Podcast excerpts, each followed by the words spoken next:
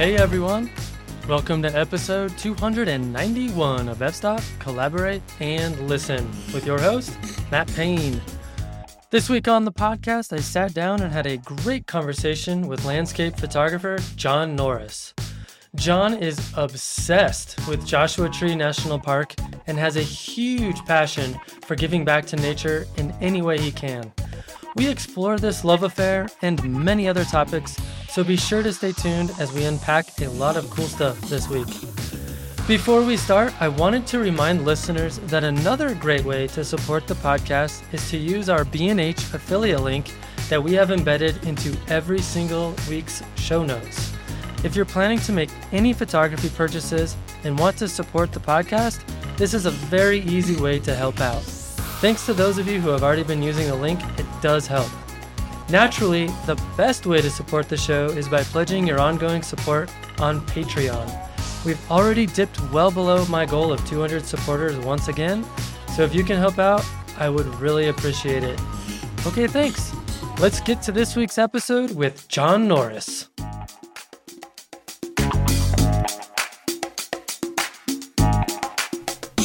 All right, John Norris, it is great to have you on the podcast. Thanks, Matt. Really uh, a privilege to be here. Yeah, we've been talking back and forth over social media and email for a few years now. Yeah, absolutely.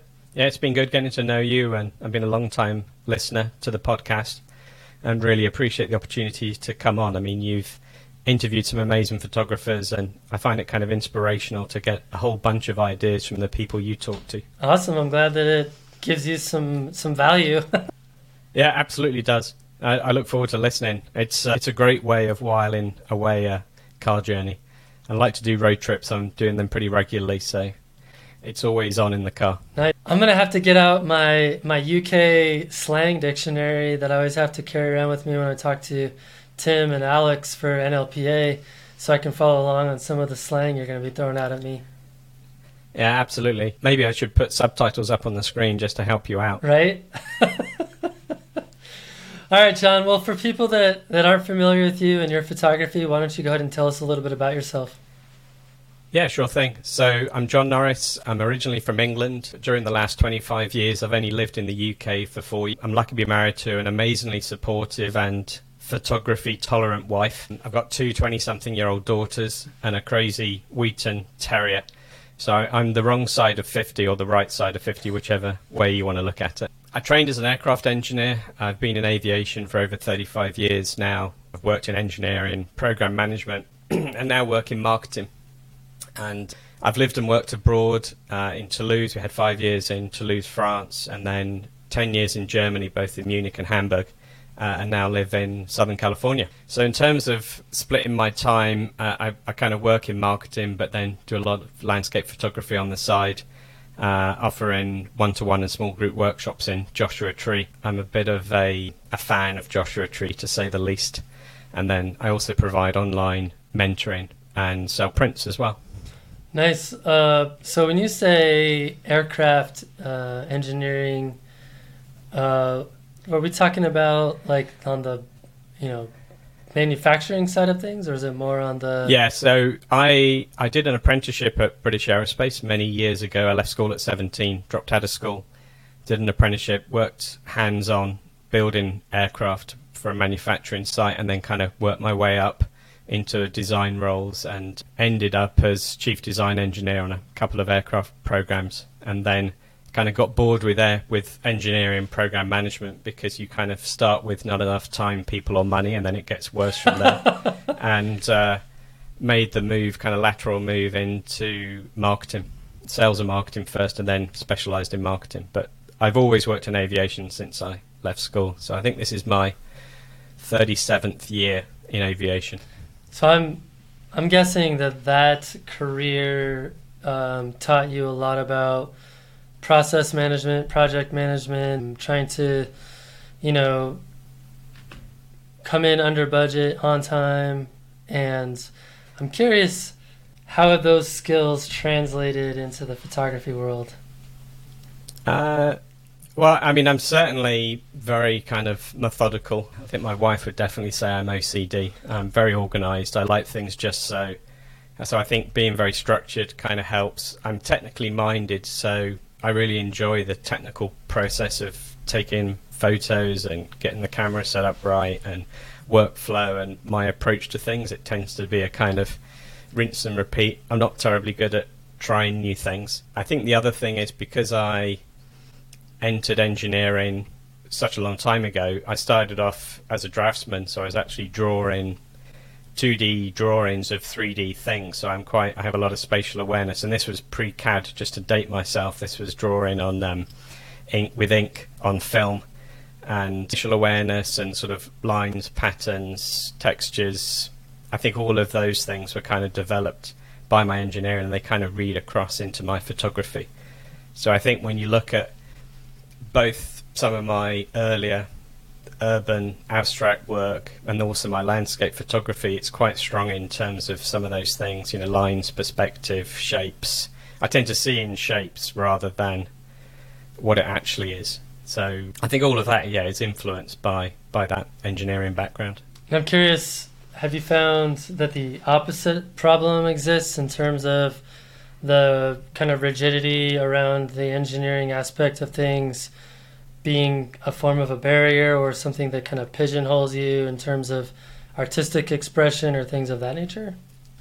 No, I don't think so. I mean, I think it's one of my go tos, but it's not so kind of solid that I can't move away from it. I mean, other times I'm just inspired. I see something, I'm attracted by something, I'm kind of naturally curious. You know, when I'm out hiking, exploring, and if I see something that interests me, I'll look at it and, you know, see if I want to take a picture and how I might be able to capture that. So I wouldn't say it's rigid. It's just they're the kind of things I notice first when I'm out. Okay. You know, so yeah, but uh, no, I don't. I don't see it as. Uh, I don't really see it as a barrier. Maybe I might try more techniques if I wasn't as kind of rigid on process, etc. Sure. But you know, I'm a bit of. A, I have my habits and right. I like doing things a certain way and yeah. Yeah, no, I mean that's not necessarily a bad thing. No, can be. It depends. Sure. So you also talked about um, being involved in some marketing. Uh, would love for you to talk a little bit more about kind of what kind of marketing you're into and how that's translated into your photography business. Yeah, so I work for a, a large multinational aviation company in the in-flight entertainment space. Ah. So this company is one of three or four major players who provide um, seatback screens in aircraft. So we work very closely with the airlines to put together those systems, the the software on those systems, the applications that it plays. And it's so much more about kind of engagement now than entertainment. So it's all B2B marketing, kind of very different to, you know, the marketing you would, you know, put out into the world for photography or as a photographer but I find it interesting. I mean, I'm obsessed with aviation, always have been since uh, since a small child. So, you know, it's interesting, it's challenging. I mean, as you can imagine, going through COVID, it was it was a pretty tough time for the industry because nobody was flying anywhere, right. and so. You know the airlines have, have struggled. You know they're bouncing back, and actually in some cases they're bouncing back stronger. You know they're a lot more innovative. They're looking at different things. Mm-hmm you know different products on board. It, it's it's constantly changing, so it's exciting. You know, a positive about it is hopefully I'll start to be able to travel again. You know, I've been very fortunate having lived and worked abroad, but I also travel a lot for work. So I think I've visited something like 42, 44 countries worldwide. Some interesting places as well, sure. uh, like Bhutan, a lot in Asia, China. So you know, it's been a lot of fun. So but it's it's constantly changing. I mean, marketing is is changing. Digital marketing is so much more important. You know, just how things are presented. We, we do a lot of like 3D work, video. So some pretty exciting techniques from a creative point of view getting involved in what we do.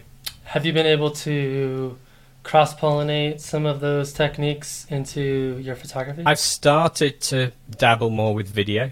I'm kind of playing around with the idea of sharing some video. It'll probably just start off with more, you know, short clips, stories, that kind of thing.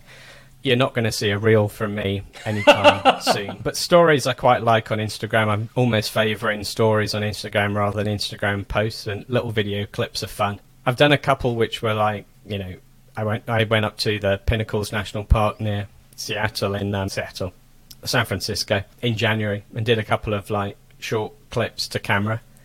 Still a bit nerve wracking, but Yeah, I might it's- kind of do some more because I kind of feel it would help just to get my face out there and people to kind of link a face and a personality to some of the other stuff I do. So there's a bit of a read across there. You know, I enjoy playing around with audio as well.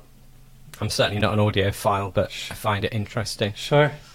Yeah. Sorry, I just had a good laugh there because you made fun of reels. What's wrong with reels, man?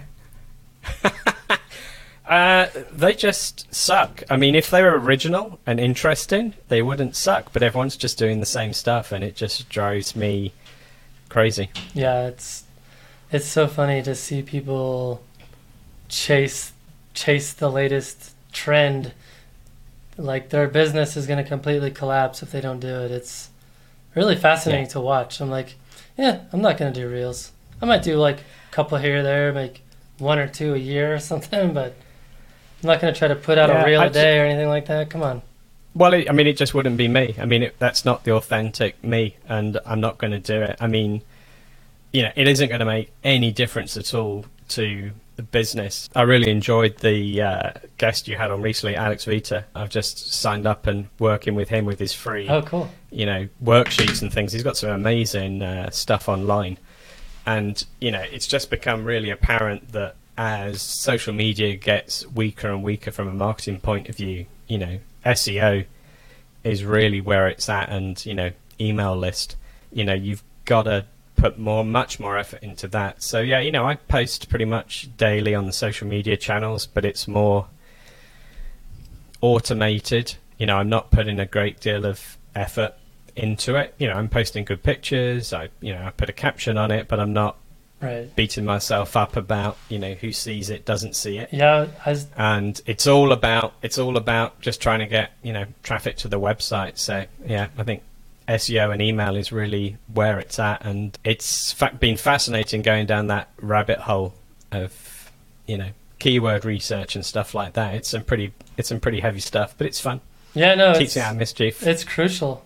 I was just talking to someone today that I was friends with in Portland, Oregon when I lived there, and he had a pretty big uh, Instagram following, and his account was hacked recently, and he and Oh, he no. lost it completely. Like Facebook w- w- can't help him at all, and so he's just starting over, and he's telling me how like it's completely devastated his business model, and I'm just like.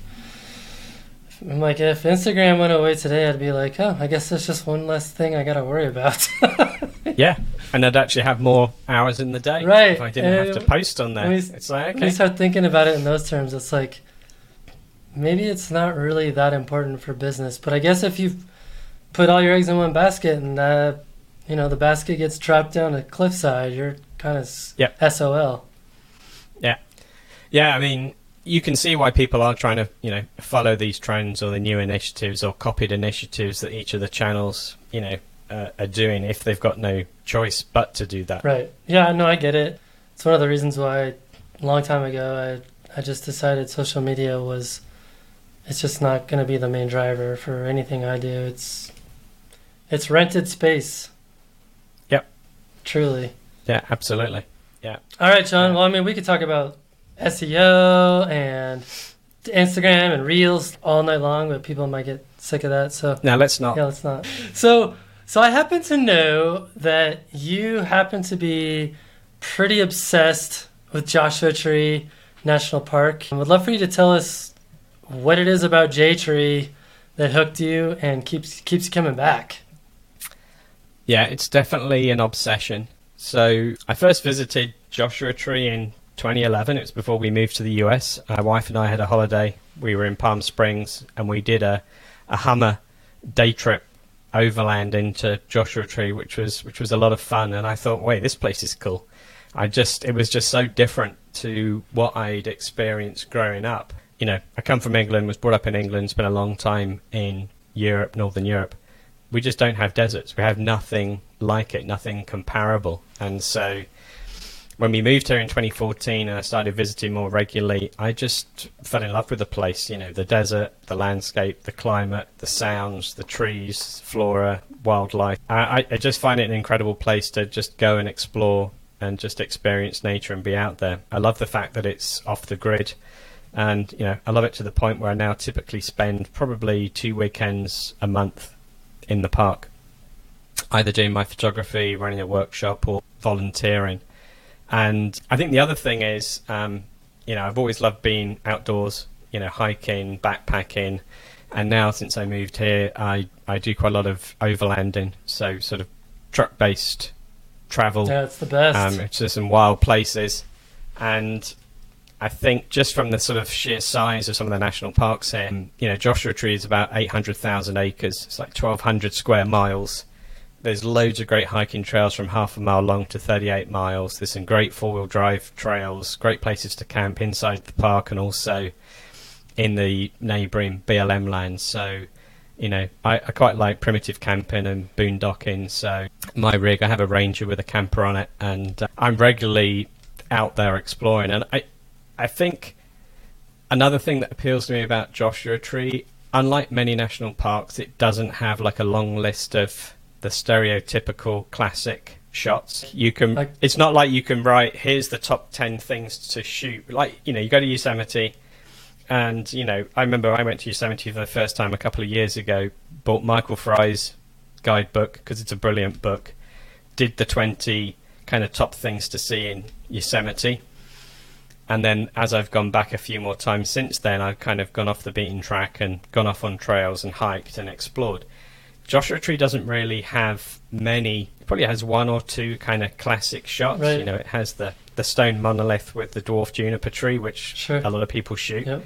But apart from that, there aren't that many classics, so you have to kind of work harder at finding a good image that isn't just a tree, a Joshua tree, and a pile of rocks. Right, or silhouetted. And for me, that a silhouetted Joshua yeah. tree at nighttime. Yeah. I mean, don't get me wrong. I have plenty of silhouetted Joshua trees. I mean, they're cool, okay, um, but you know.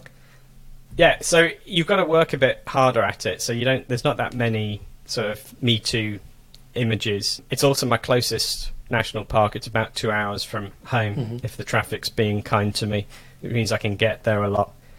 And I think the other thing is I have a soft spot for it because it kind of got me out of what I used to shoot in Europe was more urban and abstract, uh, particularly when I was traveling, and got me into landscape photography. I'd done some landscape photography back in the film days, you know, as a teenager, early 20s. I had an old Zenit 10 Soviet era, very heavy 35mm camera, and I used to enjoy taking pictures out and about and, you know, having lots of them poorly exposed negatives that I tried to get prints from. But I think, you know, that Joshua Tree is the catalyst for me changing to landscape. It was really the place where I taught myself how to do landscape photography properly. So I just keep going back and back, and I think I was kind of counting it in my head. I've probably been about 80 times now in the last six, seven years. Wow.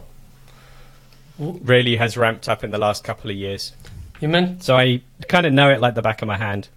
You you mentioned that there's not really a lot of kind of Me Too Im- images from J Tree. Why is that important to you as a photographer? Like, why do you seek out images that are yours? I like the sense of originality and authenticity. You know, I, don't get me wrong, I'm not a you know, I consume a lot of images. You know, I'm an avid reader. I look at, I, I don't practice photo celibacy in any shape or form. But when I, I think it's also to do with how I go and take photos. I like to just explore. I try and set myself a goal of every time I go to the park, I'll do a new hike that I haven't hiked before. And I'll, you know, I'll do the hiking and then see what I discover and then take pictures. I just, it's the way I get into flow. It gets me kind of out of, you know, week work mode, and I just explore, enjoy being there, you know, enjoy the experience of being out, and then see what I see. And I think Joshua Tree just lends itself to that because there's not this distraction of here's the obvious things to go and shoot. So it's just a kind of different experience. I mean, I, have spoken to a couple of photographers who've actually said they're kind of intimidated going there because they don't know what to shoot because there isn't a hit list. Yeah. But I guess, you know, each to their own. It just depends what, you know, tickles your fancy and how you approach photography. I mean, that's basically like the redwoods with no fog. you know, like good luck if you don't. You know, you got you got to hone your skills as a photographer. You got to learn composition. You Yeah. got to be able to find that stuff on your own. And of course, it's not easy. I mean, at least it's not for me. Like I find. that. I mean, that's why that's why I like to do what you're describing because it's a challenge. It's fun to try to piece it together. It's you know, it's like it's like the difference between b- buying a coloring book that has numbers or where you need to put the colors, and then Yeah. buying like a fifteen thousand piece puzzle. Like it's that Yeah. different. And I think the other thing is, I enjoy being out in nature more than I enjoy. This is going to sound like heresy. Landscape photography. So, if I go out and I explore and I hike, I have a really good time, regardless of whether I take any photos or not. So, you know, this this has kind of developed over the last three or four years. I mean, when I first started taking photos, you know, you're kind of emphatic that you've got to get a shot, you've got to get a shot, mm-hmm. and it kind of takes all the fun out of it now there's some weekends I won't even take the camera out of the bag, so I, I lug round my you know, forty pound rucksack of camera gear, but sometimes don't take any pictures. If it doesn't come, it doesn't come and I'm I'm not bothered about it. It doesn't kind of freak me out or give me any palpitations because I know I'll be back in a couple of weeks and you know, conditions might be better. I might find something that, you know, is is more you know, appealing or that works for me at the time. So it's just a healthier way of being out there and taking the pressure off. Yeah, I mean, what you're describing resonates a lot for me. It's kind of the way I describe it is, you know, it's experience driven photography versus results driven photography. Yeah, yeah. I think it's just a it's just a healthier way of approaching it for me personally. And I think I'm not exactly a prolific photographer, so you know I'm not shooting hundreds and hundreds of shots. If I find something I like, then I will take hundreds and hundreds of shots. But you know, I think my shutter count each year varies very significantly based on you know what else has been going on, what did I find, what did I like, you know. How many star trails did I shoot? That certainly boosts Right, the number time of frames. right. yeah.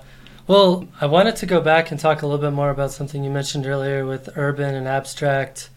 Yeah. Um, I'm curious how your love for uh, urban and abstract photography has influenced uh, your approach to landscape and nature photography.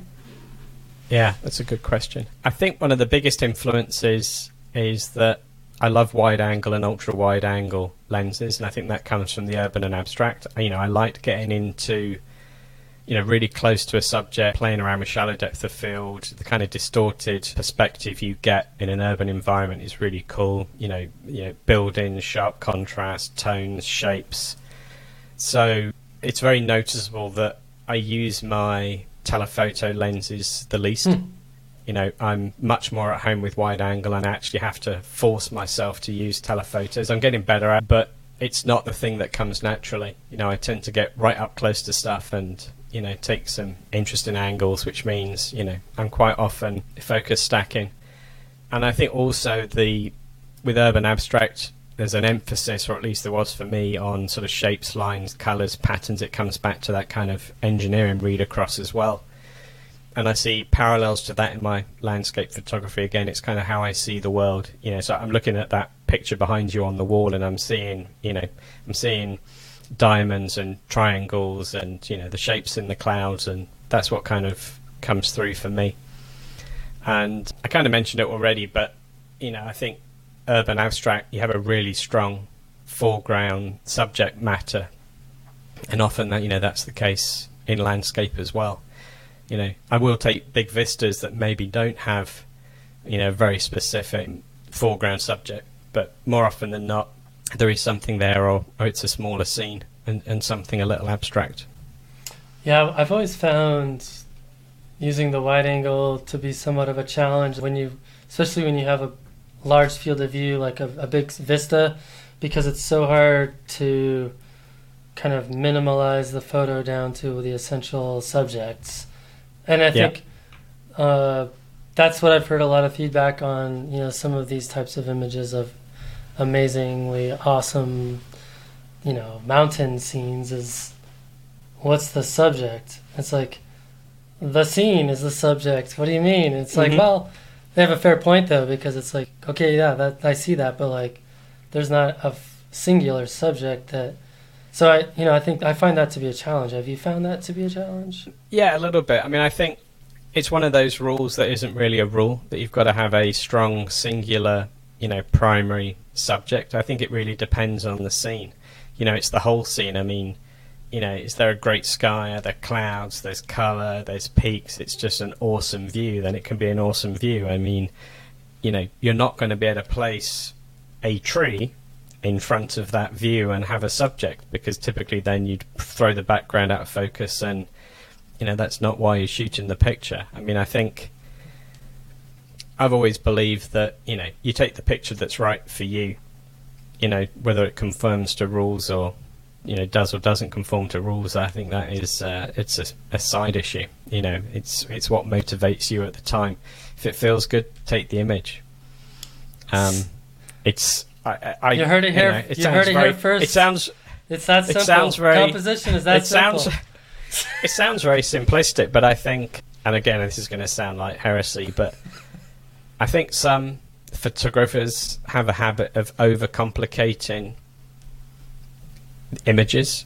Yeah. I mean, a in terms of agonizing over the compo- over the composition. Sometimes you look at a composition and it just feels right. You know, you haven't aligned the rules, tried it this way and the other. You know, handheld before you got your tripod out and all that good stuff. I mean, which sometimes you do need to do. I'm not knocking it, but occasionally it's just you see it, your gut reaction is take it, and and it works. Sometimes it doesn't work. So I think. Um, I try and simplify things when I can. You know, I I kind of have this approach in my post processing. I don't do a huge amount of post processing. I mean the the kind of level of technology and software and applications that you know are now available to photographers is kind of mind boggling. Well, yeah. Now you And, can just um, get on Midjourney, type in a prompt, and you have your your landscape photograph that is your artwork, right? Do, So do we want to go there? why I don't know bo- if we want why there. why why bother going into the outdoors if you're going to let a computer come up with a very average image? I mean, I think for the photographer, you obviously have a more vested interest in the photograph because you experienced it. It's Right. a it's a memory for you. It's the whole it's the whole shebang, which is why I go out and take Yeah, photos it's the whole nature. process. So it's the whole process. I mean, yeah, I use you know I use Photoshop, I use Lightroom, but I don't use any other kind of tertiary software because it just I I just find it mind-boggling. It's like I'd rather go out and take some more photos than spend hours and hours and hours agonizing over an image. Yeah, no, I feel that. I, I've, I don't know. I go back and forth. It depends on the photo too. Like some photos just need more massaging than others, but you know, I'm, I'm typically not one to spend more than a couple of hours on a photo tops. You know. I yeah, I think my upper limit is probably like 30 minutes. Yeah, and most of the time for me too, but it depends. It's just, it, I mean, it does depend on what you're trying to do. And if it's something you can't replicate, you can't get back there, you can't shoot again, then it might be worth, you know, investing a bit more time in. But generally, I try and keep things a bit more, a bit more simple. Yeah. Cool. Well, you kind of started to touch on this a little bit earlier, but I think we can go dive we can dive a little bit deeper into this subject. Um, you had created a blog post um, about your approach to photography, including I think you call it explore, experience, and then create. And I would Yeah. love for you to tell us uh, about this approach, how you developed it, and how it's impacted your work. Yeah, sure. I think it's something that kind of slowly developed over the last four or five years. I think particularly when I got into landscape, started taking a lot of pictures in Joshua Tree. And I think it's because when I started, there was this anxiety about getting the shot. And it was like, you know, it's like, how do I get myself into the right frame of mind to take a good image? And I think I had a couple of trips where they were pretty unsuccessful, didn't really get anything, was feeling pretty disheartened. And I just like, sod it. Next time I go to the park, I'm just going to go for a hike. And, you know, I did a, a six, eight mile hike one day and you know, like five, six miles the second day and got some really nice shots that I was really pleased with because the photography was kind of secondary. So the explore part for me is just get out there, be in nature, get off the grid, go and you know, go and explore. You know, walk around, take a map. I'm a fellow map nerd like you. I love topographic maps, so I kind of plan what I'm going to do in advance. You know, I carry a digital map. I'm a big fan of Gaia, but I also always have a paper map with me, Mhm. and I'll work out where I'm going to hike, and I'll do the hike, and then see what I see. And again, because Joshua Tree isn't that obvious for images, it's not like you can do a bunch of research and say, go on this trail and you'll see X, Y, and Z, and Right. that's what you should shoot. So you just kind of discover it as you go along. So the next part of once I've explored, because that kind of gets you out of home mode, gets you into nature mode, being out there, and then the second bit is experience, which is uh, just soak in the experience of being out in nature. You know, what are the sights, what are the sounds, the smells? You know, how do you feel? Touch the rock. You know, if you're doing a bit of scrambling. Many years ago, when I was lighter and didn't have dependence, I used to do a lot of rock climbing and winter climbing as well. And so I always like to do a bit of scrambling and just that sensation of hands on rock and moving around on rock. I find really, you know, rewarding. I think it kind of this is going to sound a bit deep. It kind of feeds back into the soul when you touch the hot rock, and you know, I kind of like that sensation. So go out and experience. And the way I liken it is, you know, if you go to a, a rock concert, you know, you've got so many people who don't actually experience the music because they're too busy snapping videos or Right. photos of Right. who's on stage. And it drives me mad because it's like, yeah, it's like, no, put the bloody phone down. Listen to the music. Let it, you know. So for me, that's the kind of experience part. And then, you know, if I'm not in photography mode at the end of that, then I'm not going to be. So I just carry on enjoying my hike. But, you know, more often than not, nine times out of ten, I see something, I'm curious, and, you know, I see a composition I like, and, you know, I'll, I'll photograph it.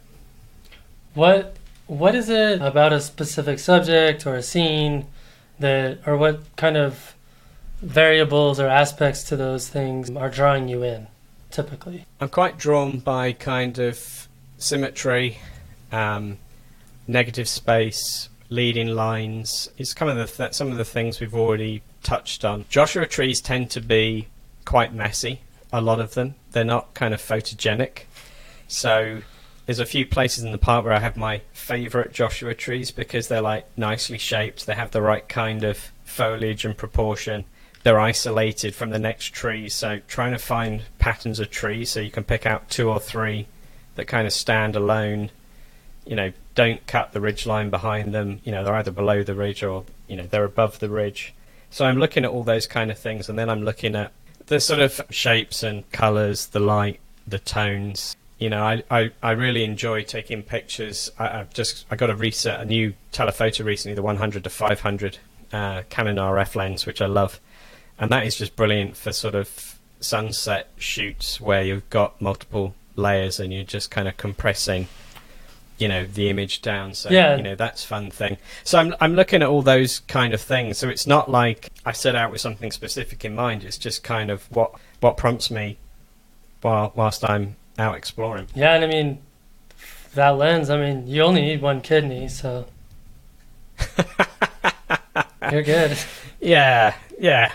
So i mean i joke i mean it's like my family and my expensive hobbies are why i have a full-time job and there's you know there's no there's no way i'll be giving it up anytime soon and relying on photography to make my you know to make my living. I mean maybe when the you know the kids are completely independent and you know if i could earn a bit from photography then that would be cool but you know i'm not i don't need the stress in my life of uh, saying you know don't worry family we'll be okay but i just need to sell another 300 workshops Right, that is tough, and we might touch on that a little bit later. Um, but I do want to talk a little bit more about kind of these Joshua trees that are you're you're literally looking for like the perfect trees, or at least based on Yeah. what kind of meets your definition.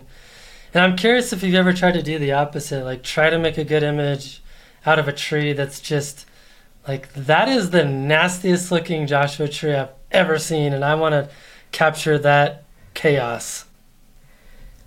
I've tried but they're not too successful Well, now that I mean, you've got there's that some- that RF lens, you'll be good. Yeah, no, I mean, sometimes it's kind of fun to isolate it against a background, or if it's got like an odd shape, or you know, rather than being upright, it's kind of bent and curved over. Sure. So yeah, I probably need to do that more often and, and try the reverse. But you know, I'm I'm a creature of habit, so I, I think the other thing is is kind of the juxtaposition of different trees with the landscape behind. I think one thing that kind of got drummed into me was like you know kind of edge patrol and then also things like ridge lines and making sure that you know if you're going to cut a ridge line with a tree you know it's just the trunk which cuts it and the top the foliage of the tree is above in the sky so i'm a bit finicky about stuff like that i mean woodland photography i mean i really admire the the woodland photographers out there but i think it would just drive me crazy i've tried a little bit of it locally during covid i'm just no good at it at all it's just uh, it's just too chaotic. It's it's it's too It's messy. And of course, California, we don't have any fog, so fog, woodland without fog seems to be a little pointless. No, it's not pointless. It's just I'm, harder. I, I'm I'm just uh, yeah. That was uh, stated to get a reaction. No, no. I, I so those are the kind of things I'm looking at, and um, it, the other thing in Joshua Tree, which is quite interesting, there's a lot of sort of man-made history in the park, and there's quite a few old mine workings, mine buildings. Okay. There's a stamp mill. There's a whole bunch of 20s, 1920 cars and trucks just kind of lying around in the middle of nowhere. So it's kind of interesting those kind of historical artifacts and how they fit in culturally in the park. So you know they make for some interesting subjects. You know, a bunch of windmills and water tanks and stuff like that. yeah, I was on a hike back in April with Eric Bennett. We were over in Capitol Reef, um, and we just found this old road that supposedly had a trail at the end of it. It sort of did, but um, past the end of the road, we hiked in, and there was this old like tour truck that said Capitol Reef National Monument, and it was Uh-huh. from like 1940 or something. And there's all these tumbleweeds in it, and it was like wild. It was like, and you could tell like no one goes out there. Yeah, It was really Yeah. weird.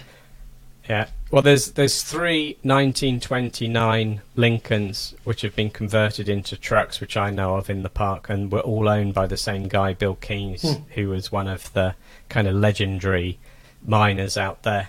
And you know, they're, just fun to see because they were kind of worked to death, and then just when it stopped working, that's where it stayed. Right, and it looks so out of place. Yeah, yeah, but yeah, they make they make for fun foregrounds, particularly for things like uh, star trails. oh, sure. Yeah. Well, I feel like we're to have a little bit of a debate on the next little subject here, but Okay. um what I mean you said you've been to J Tree like 9 billion times. I think you said 80 something, but Yeah, yeah. That's like in my mind, that's like a billion. So It's a lot. It's a lot, yeah. So why do you think revisiting the same locations again and again improves your photography? I think it because you, you, you build up a kind of encyclopedia of locations that you can revisit. Maybe when you first go there, you know, the light's not great or you want to be in a different season or, you know, whatever it might be. So what I tend to do is when I'm out exploring, I mentioned that I'm really keen on Gaia. So if I see a potential location for a composition and it's not right then, I'll drop a waypoint on my map. So Sure. I look at my map and I have a whole bunch of waypoints that I might want to revisit. And sometimes, you know, you take an image and you don't get it quite right. The composition just doesn't work, and it's like you need to go back and shoot it again. And you know, I'm a I'm a great one for not doing focus stacking properly. You know, it's like I'll get three or four in a sequence right, and then there's a hole in the focus. Yeah, And it's like, damn it. It's like, damn it, need to go back and do that again. so I think, yeah, being able to revisit places, and I think also I made an active decision that uh, with my workshops, I didn't want to kind of come across that, hey, I'm the expert in these 10 different national parks in Southern California, because we're spoilt for national parks here. And Joshua Tree had such an appeal, I thought, no, I'm just going to go back and really learn Joshua Tree. So if I take, you know, a client out, rather than have my five standard places to visit, I've got 50 I can choose from that I know exactly how it will be at different times of the year, you know, in different light, um, you know, based on, you know, wind direction, time of year, you know, what the weather's doing. I can kind of adjust. So I think it just gives more more flexibility, and I think you know cuts down on my carbon footprint as well. Mm. You know, I'm not Yeah. jetting off here, there, and everywhere. Mhm. So you know, for me, there's a there's a there's a number of benefits, and I think, and also, you know, for me, the photography in Joshua Tree is more than just taking photos. It's the kind of relationship with Joshua Tree. You know, I, I mentioned earlier, I also volunteer in the park, so I have a kind of a link and an association with the park, and feel like I, I've got a connection there. So for me, it's important to kind of revisit and enjoy. And and as I said, I don't always take photos. Sometimes I'll, you know, it's like last weekend I was there when I wasn't getting wet. You know, I got up one morning for sunrise, took a handful of shots, and that was the only time I used the camera that weekend. Yeah, no. Then the rest of the time I was just enjoying, you know, enjoying being there. Yeah, no, I think everything you said, I'm 100% on board with. I agree with every. I mean, from a marketing, SEO perspective, from a comfort level, from a like just having a really good understanding, have a relationship with a place, I think that all makes perfect sense. I just have one counterpoint. Go on then. Well, first of all, I don't know. I would, I probably would get a little bored, me personally, with the same scenes or the same subjects if that's all I photographed. And Oh, no, that's that's a fair point. That's a fair point. and I feel like, you know, the more that for me anyway, the more that I branch because I used to just do mountains. That's it, right? Like Mhm. I was the mountain guy, and now I do like more than that. you know, I do deserts Yeah, and yeah. you know, I- but I think exploring different locations can really help you with composition. It can help you with creativity. It can help you with different ideas, different themes you might be looking to, uh, project ideas. I mean, I think, Yeah, I think, yeah. No, I, I absolutely agree. I mean, I, I and I don't just shoot in Joshua Tree. I mean, I do have you know trips elsewhere. You know, I spent time in Yosemite. I've been to you know Sequoia, Kings Canyon. I've been to that national park near you that you've never been to, Black Canyon of the Gunnison. isn't that um, silly? I've been to Yellowstone, you know, Grand Tetons. I mean, there are some amazing, amazing parks in the US. So I do, you know, get out and, you know, venture further afield. But, you know, I specialize in Joshua Tree, but, you know, I visited a lot of the other deserts in Southern California. I mean, I had my kind of first visit to Death Valley earlier this year, which was which was just incredible Yeah, and awesome. you know had an amazing time there. So, I yeah, absolutely. I mean, if I only ever went to Joshua Tree and nowhere else, I, I agree. I would get bored. I think you know the kind of compare and contrast is absolutely valid. But I kind of feel at the moment that you know I'd be quite happy to not fly anywhere and just stay on the west coast visiting the national parks up and down the west coast. I mean, that's Yeah. more than enough for a lifetime of photography. I agree. I mean, yeah, there's there's stuff within five five hour drive of me that could completely occupy my time for four lifetimes. So yeah, You need to go to Black Canyon, by the way. I know it just I get it. I, for it's, It's on your doorstep, so it just gets overlooked. Maybe I don't know. It's just like everyone has that one photo, you know, with the striations of the Mhm. rock, and I'm just like, yeah. It's, first of all, like you need a good sky.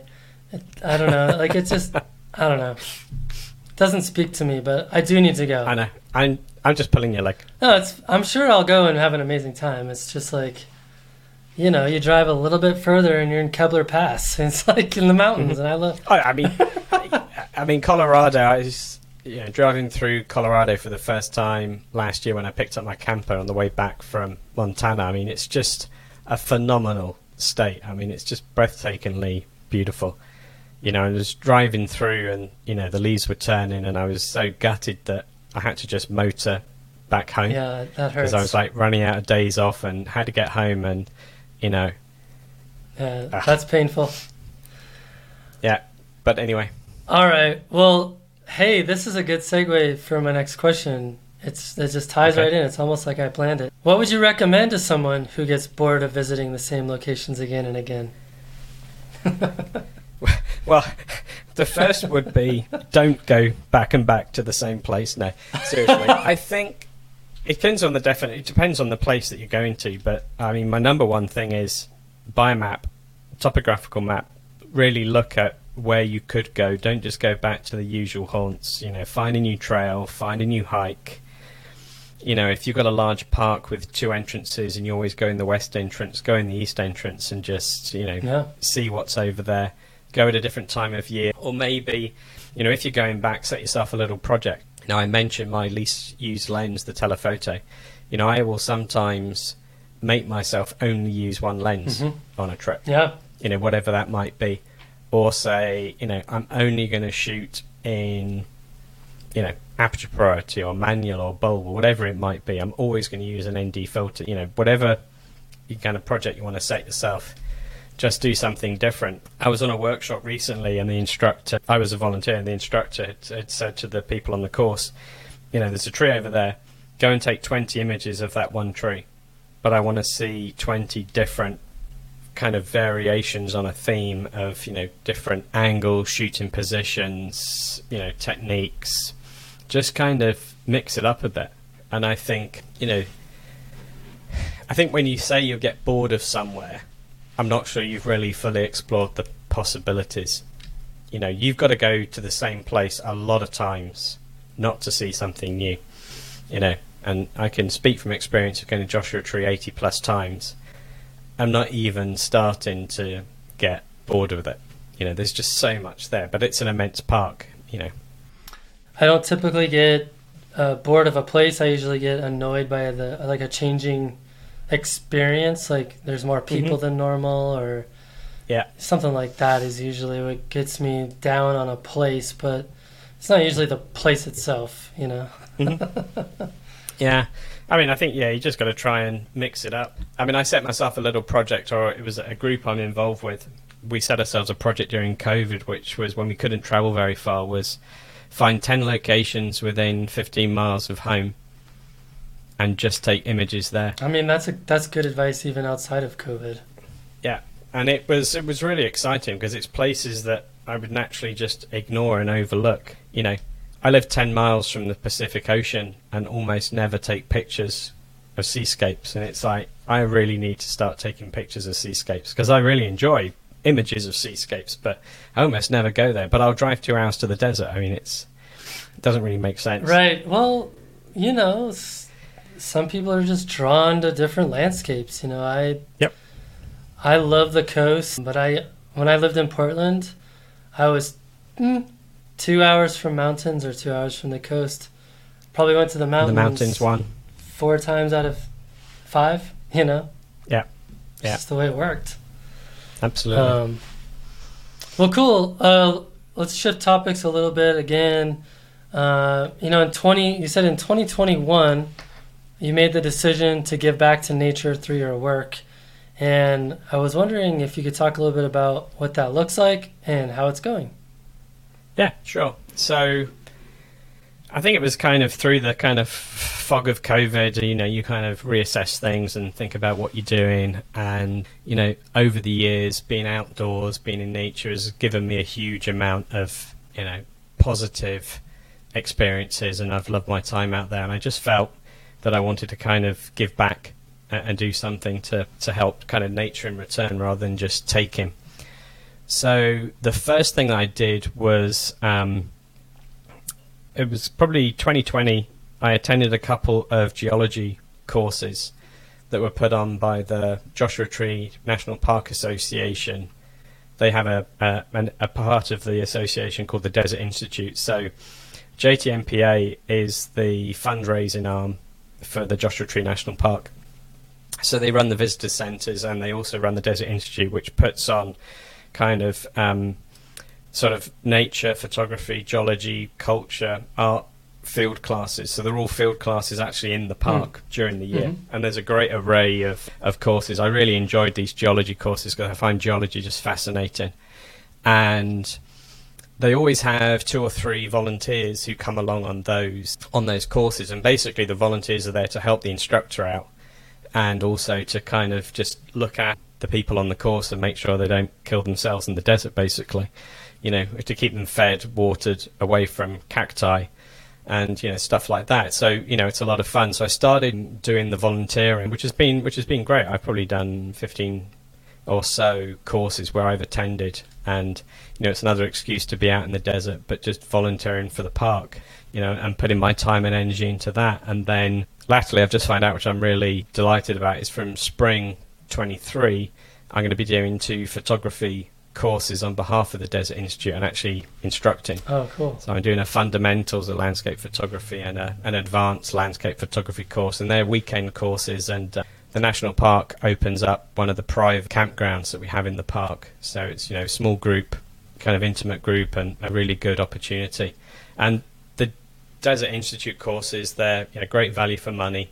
Uh, they're very competitively priced, and you know it goes to a worthy cause. So I'm really excited about that. It it's interesting. I meet a lot of people, and it's got me kind of more closely connected with the park itself, and you know, meet the rangers, really understand what it really means to, you know, actually run a park, and you Yeah. know what's required, which is pretty pretty significant. So.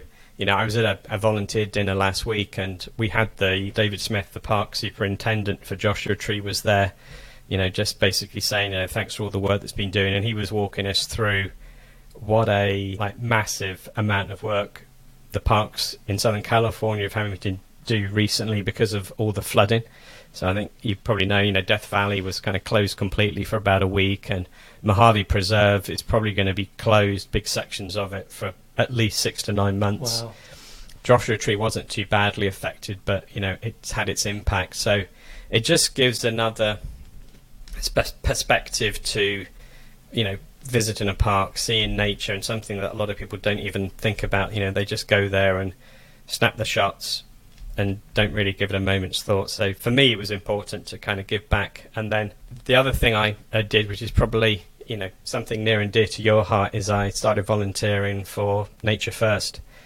So I came on board as an ambassador so that I could kind of actively promote responsible nature and landscape photography and kind of um, promote the nature first principles when I'm running my workshops or kind of all the activity that I do with photography.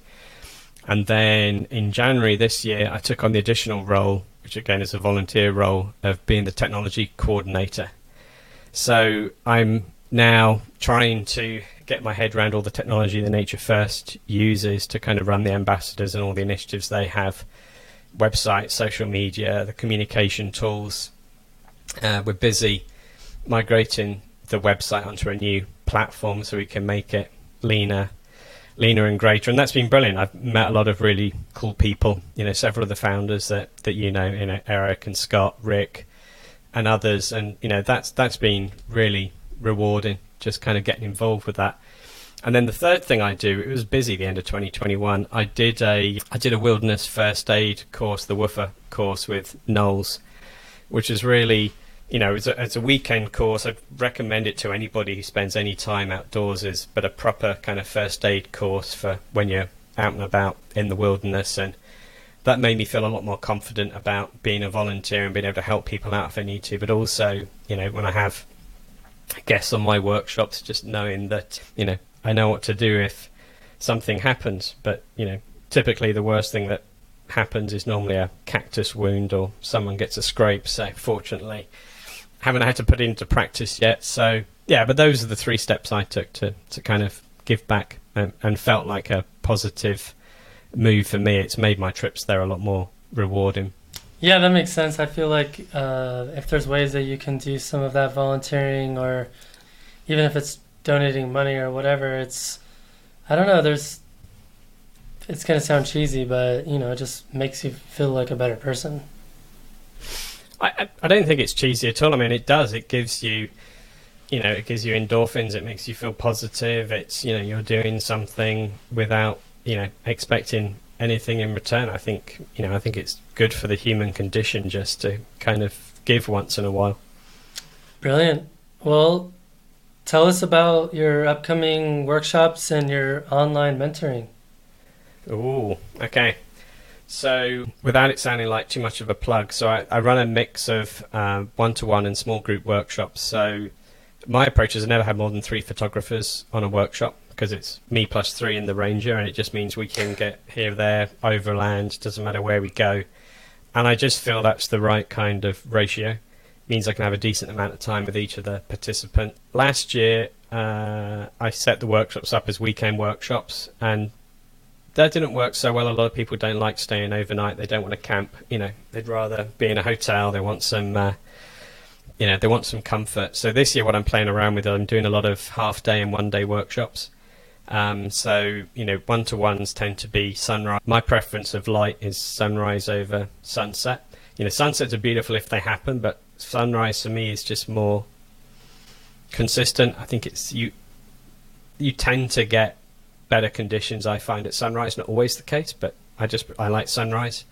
So one to ones, which people can book and just schedule on the on the website, and then I do a number of different group workshops. One days at sunrise, half days for sunset, and then what I'm starting to do this winter, as the days get a bit shorter, is the kind of full on 12, 13 hour sunrise to sunset workshop, which I think is going to be a lot of fun, which is just kind of go, go, go. Let's get to a bunch of different locations. Let's enjoy a hike, probably a rest during lunchtime. And then on top of that, I do some dark sky workshops because Joshua Tree's a, an official dark sky park. I think it was the 10th approved, so it's kind of Bortle 2, maybe 3, depending on which way you're facing. Not bad. But it's dark, so you you know you can get some good star trails, Milky Way shot. And then the online mentoring, I, I kind of started as a as a way of kind of networking, meeting other photographers, and it kind of took out took off from there. And it's kind of giving people feedback on you know on their portfolio, some tips, setting up their cameras, just kind of answering specific questions about things they're not sure of, a specific technique. You know, how do I do, you know, focus stacking? How do how do I do, uh, you know, exposure blend stuff like that? So it's a kind of mix of camera setup, feedback on images, a uh, bit of post processing. Brilliant, brilliant. And uh, who would you recommend for the podcast? Ah, okay. Well, being a Brit, I'm going to have to have to suggest at least two fellow Brits. So uh, the first guy is Chris Sale. Uh, he's a UK Lake District based photographer, uh, workshop leader. Uh, he's a good friend of mine and, and also my mentor. And um, he started a photo group called Photocom a couple of years ago, and we meet on a monthly basis. There's about 20, 30 people internationally that get together. It, it's a lot of fun. And then through that, I've met the other two uh, guys I'm going to mention. So Steve Bennett, um, he's another UK-based photographer. Does a lot of black and white. Uh, great eye and talent for natural, abstract, and small scene images. He has some pretty cool seascapes as well. Uh, so I really like his work. And then third guy is Paul Cook. Uh, he's a Floridian seascape and drone image photographer. Really enjoy his work. Just a just just a cool guy, uh, good to talk to, and just like what he comes out with, he's pretty prolific, and he, he's just started getting into doing a bit of kind of street photography as well, which is quite interesting. Just to see a different kind of genre and how it kind of impacts what he does on landscapes. Awesome. Well, John, this has been a great time. Yeah, I really appreciate it, Matt. Thank you. It was great to talk to you, and I really appreciate the opportunity. Yeah, of course. Thank you. All right, cheers.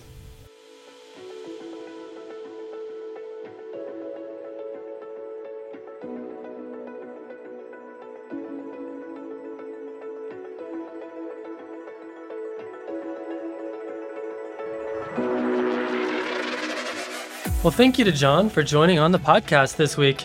I highly encourage listeners to check out John's work by visiting a link in his website in the show notes. As a reminder, we have more photos and links over on my blog at mattpaynephotography.com as well. Coming up on the podcast, we have some exciting guests. First up, we have Alister Benn, who has returned to tell us about his experience in the Gobi Desert and how it has shaped his approach to expressive photography. We then have Elan Shahom joining us from Israel to talk about monetization of nature photography. And we have Radomir Jakubowski joining us from Germany to talk all about, well, a ton of stuff. It was really fun. I had a great time recording with all these amazing photographers. If you enjoy the show, please do take a moment to support us in any way you can. A review on iTunes or Spotify helps people discover the show, as does a simple story on Instagram.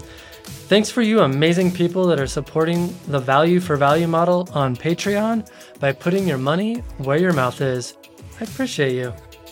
Okay, That's all for now. Thanks for stopping in, collaborating with us, and listening. See you next week.